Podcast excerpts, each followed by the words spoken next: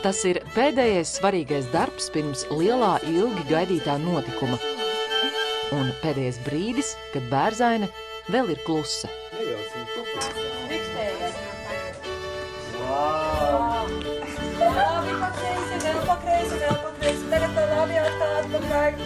Galvenais tās zīmes nepiespiediet pie tā.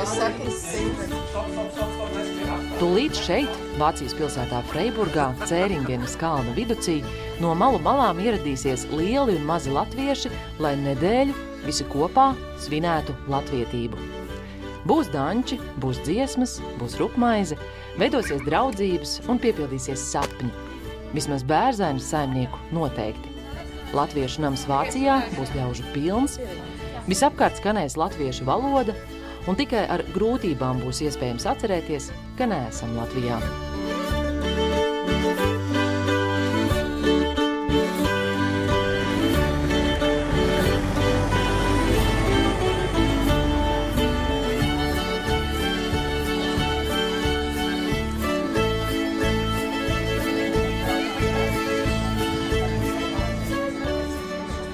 Gatavs, un pēc vienas minūtes būs pirmā galda dziesma pusdienām.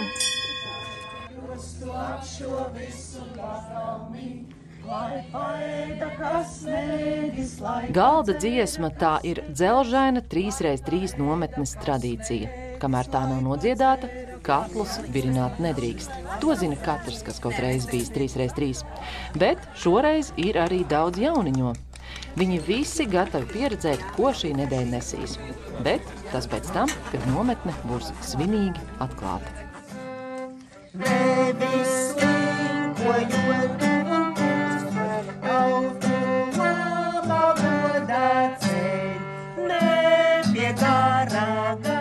Karogs plīvo augstu mastā bērzainas varoņu laukumā, un svinīgo klusumu ļoti ātri nomaina pamatīga burzma, kas nerimst septiņas dienas.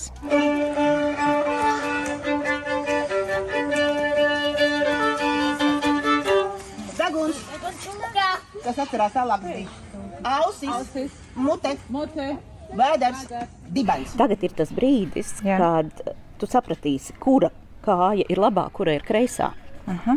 Un tu uzvilksi uz kājas, un kā viņas labāk nostāsies. Viņas var būt Jā, šādi, redz, jā, un viņas jā, varētu. jā. Man patīk šādi. Man arī patīk Bet tā. ir tādi, kam patīk šādi. ļoti čābīgi, bet es cenšos un kļūdas mūsu skolotāji. Es jau te sataisīju ziepes, bet uh, būs, pastelas būs. Tūdaļiņ, tagadiņ, pastāvnieki danco.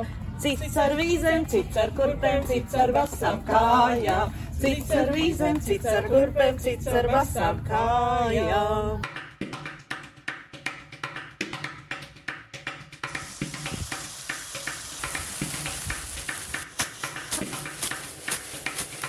Tik labi sajūta pat pēc pirts. Tagad tas ļoti bez, bez lapām. Tāpēc es...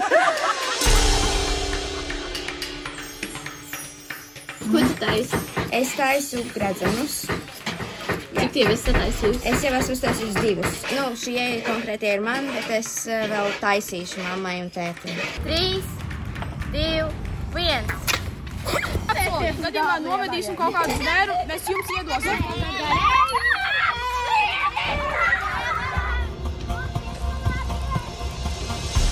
labākais latviešu ēdienu restorāns pasaulē.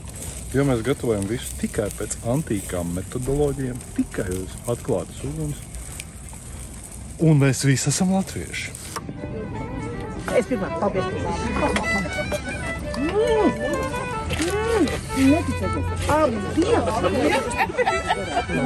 Lapiskās garšas.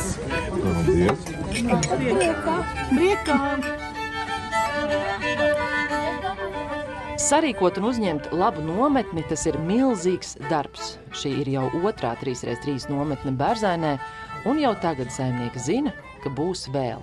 Mēs ar uh, manu dēlu Induli pirms 30 gadiem uh, višķos pirmo reizi ienirām 3x3 latviskuma nometnē.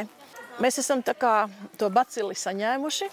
Tas bija tāds mūsu sapnis, ka mēs varētu eh, šeit norganizēt 3x3. Un Tātad eh, remontējām, iekārtojām, labi iekārtojām, eh, apzinājām cilvēkus, kuri mums varētu palīdzēt. Un tā pirms četriem gadiem, pirmo reizi, uzdrošinājāmies. Bet mums ir gandarījums, ka gan Latvijas latvieši, gan Eiropas latvieši, kuri šeit ir ciemos pie mums ģimenes, ka viņi grib saglabāt savu tautu, savu, mūsu kultūru, mūsu valodu. Un es ceru, ka arī mūsējie ciemiņi, mūsējie dalībnieki saslims ar šo 3x3 indivi, indevi. Es gribu, lai tā ideālā Latvija, kā 3x3, tā draudzīgā, tā darbīgā, tā izturīgā, sadarbīgā, izglītojošā, lai viņai tā kā vairāk visur, tur, kur esam mēs, Latvijā un tālāk. Latviskā nometne iemieso visu, kādēļ pēdējos desmit gadus šajā īpašumā tik daudz pūļu ieguldījuši saimnieki Inese un Āris Avani un arī Ineses dēls Induls. Skaistais košs dzeltenais nams un vēl dažas ēkas jau 70 gadus pieder leģionāru pašpalīdzības organizācijai Daugavas Vanagu fondam Vācijā. Kara beigās uz Vāciju plūda gan bēgļu traumas, gan arī karavīri palika šeit, Vācijā. Leģionāri un leģionāri, kuri bija stipri, eh, mazliet viņi gan, bet vairāk civilie latvieši, ģimenes, eh, kuriem bija veselība laba un atbalsts kaut kur citās valstīs, devās bēgļu gaitās tālāk uz Ameriku, Austrāliju, Kanādu. Bet tie latvieši, kuri nebija tik stipri. Viņi palika Vācijā, sevišķi karavīri. Tiešām bez rokām, bez kājām. Varbūt arī pat kāds vairs nestabils savā domāšanā, bez dzimtenes šeit viens pats. Organizācija Daugavas Vanagi nolēma, ka vajadzētu iegādāties šiem netik veiksmīgiem cilvēkiem, latviešiem Vācijā namu. Un izsludināja ziedojumu vākšanu tiem latviešiem, kas bija tālumā un arī Vācijā tepat. Naudu trimdas latvieši saziedoja, un šeit mājas rada vairāki desmiti cilvēku - karavīri, atraitnes, bērni. Vēl daudziem tā tolaik bija kā brīvdienu māja, kur reizēm atpūsties. Gāja laiks, uzrādījās arvien vairāk citu īrnieku, latviešu valoda skanēja aizvien retāk, un bērzaini arvien vairāk attālinājās no tā, par ko reiz sapņots. Tā, pirms apmēram desmit gadiem bērzaini nonāca tādā finansiālā situācijā, kad bija uz balsošanu pārdošana vai daļas, ļoti liels daļas nogriešana, jo bija nepieciešams neiedomājams liels remonts skaits. Mēs sapratām, ka bērzaini var pastāvēt tikai tad, ja viņi ir nu, pat nevis var pastāvēt, bet tā ir bērzains misija.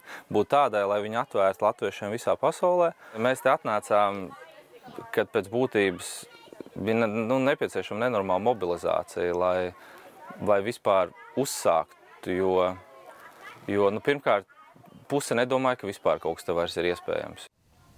Iedvest dzīvību senajā namā tas bija viens no priekšnoteikumiem, kad pirms 15 gadiem Vācijas Daugavas vanagi ievēlēja par priekšsēdētāju Induli Bērziņu. Bija vajadzīgs plāns, kā īpašumu glābt no pārdošanas, un komanda, kas spēja plānu ne tikai uzrakstīt, bet arī īstenot. Tāpēc Indulis aicināja palīgā savu ģimeni, iedegties par ideju arī bez milzīgas algas, jo kam gan izdošanās rūpēs vēl vairāk kā mammai.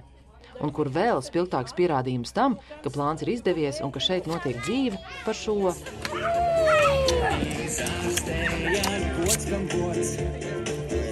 gods, Bārzēni kļūst par apmeklētu viesu namu, jo atrodas tikai dažu desmit kilometru attālumā no Francijas un arī Šveices robežas.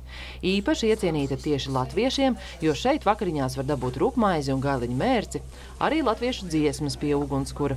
Šeit svin gan skaļus un lielus latviešu svētkus, gan atzīmē piemiņas dienas, rīko koncertus, semināros pulcējas diasporas skolotāji. Šeit Vācijas latvieši piedalās vēlēšanās. Bērzaini tā nav tikai māja, tā ir misija. Latvijas filiāle, saka Āris, kurš sauc sevi par bērzainas tehnisko direktoru. Mēs neesam atbraukuši šeit uz bērzaini, kas ir Vācijā, lai meklētu, kur maizē plānā garos.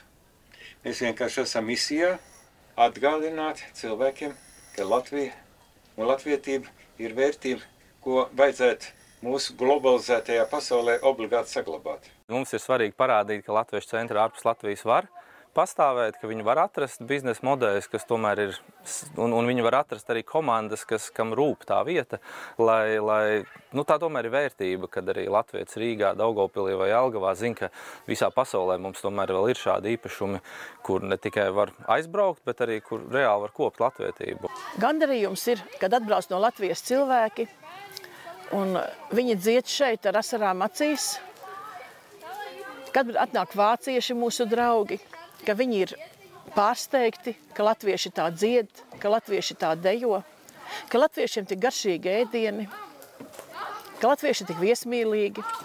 Es lepojos ar to, ko mēs te darām. Un noteikti lepotos arī visi tie, kas reiz ziedoja naudu bērzainai, jo arī palīdzības misija karā cietušajiem ir joprojām dzīva. Tikai tagad nevis Latvijas, bet Ukrainas ļaudīm.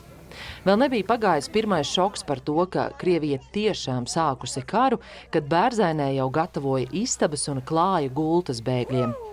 Kopā šeit bijuši vairāk nekā 40 ukrāņi, bet ilgstoši dzīvo piecas ģimenes. Un tāpēc arī nometnes dalībnieki tiek pie īsta boršķa. Smitānu arī zilītes vajadzētu.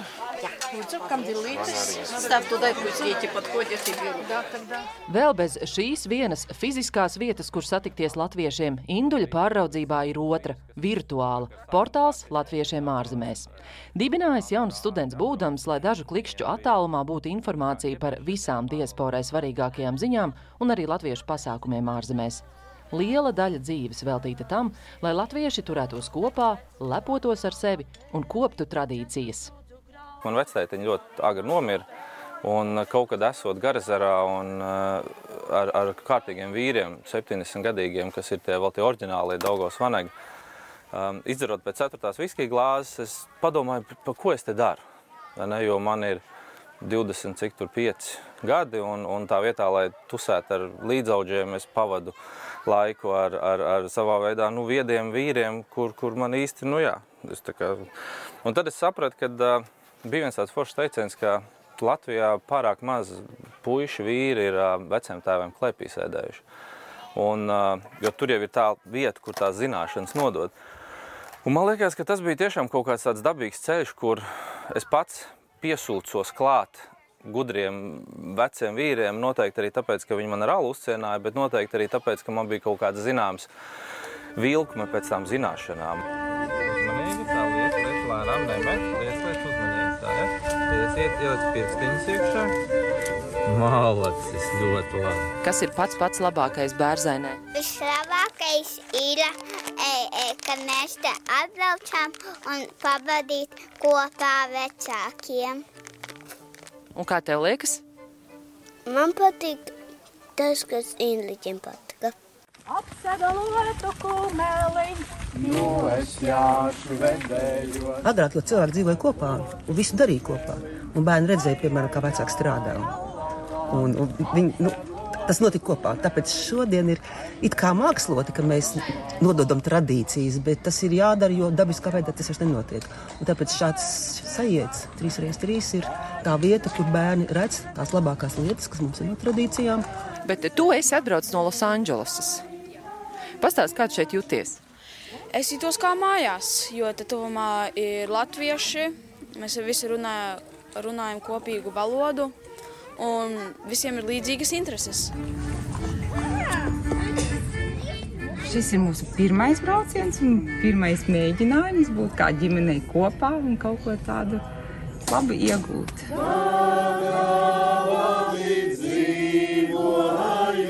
Kad nedēļa paskrējusi, tik piepildītās dienas jau sajukušas, laiks kravāt somas. Vēl pēdējo reizi sadavušies rokās, 110 dalībnieki tūlīt dosies prom. Uz Valmieru, Strasbūru, Rīgu, Ķekavu, Študgarti, Losandželosu un citām tuvākām un tālākām pilsētām. Vēl tikai somās jāatrod vieta pastalām, izšūmiem un pat sarežģītākais - bultām un lokiem. Labi, ka atmiņas, sajūtas un dziesmas vietu neaizņem.